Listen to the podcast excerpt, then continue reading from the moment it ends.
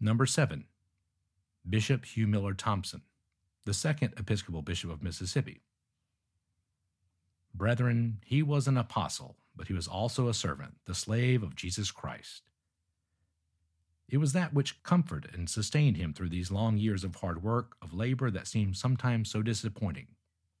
To the people of Mississippi, he gave the gifts that were his from God.